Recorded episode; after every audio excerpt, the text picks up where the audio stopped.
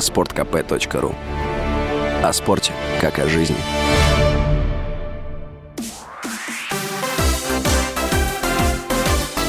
Новости спорта.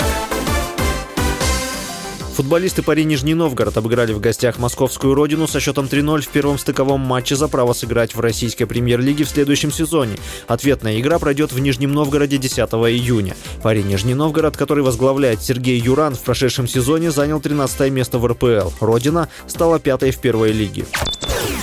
Матч за Суперкубок России по футболу пройдет в Казани, на Акбарс-арене. Об этом РИА Новости сообщили в пресс-службе Минспорта Татарстана. Матч запланирован на 15 июля. В нем сыграют чемпион России нынешнего сезона «Зенит» и обладатель Кубка страны. Суперфинал Кубка России пройдет 11 июня. В нем сыграют ЦСКА и Краснодар. Матч за Суперкубок впервые в истории пройдет в Казани. Город этим летом должен был принять Суперкубок УЕФА, но его лишили права проведения матча. Аргентинский нападающий Лионель Месси объявил о переходе в клуб из США Интер Майами. Футболист заявил, что решение о переходе в клуб главной лиги футбола подтверждено на 100%.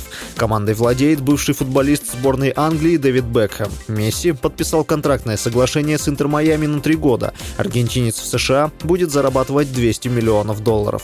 С вами был Василий Воронин. Больше спортивных новостей читайте на сайте sportkp.ru Новости спорта.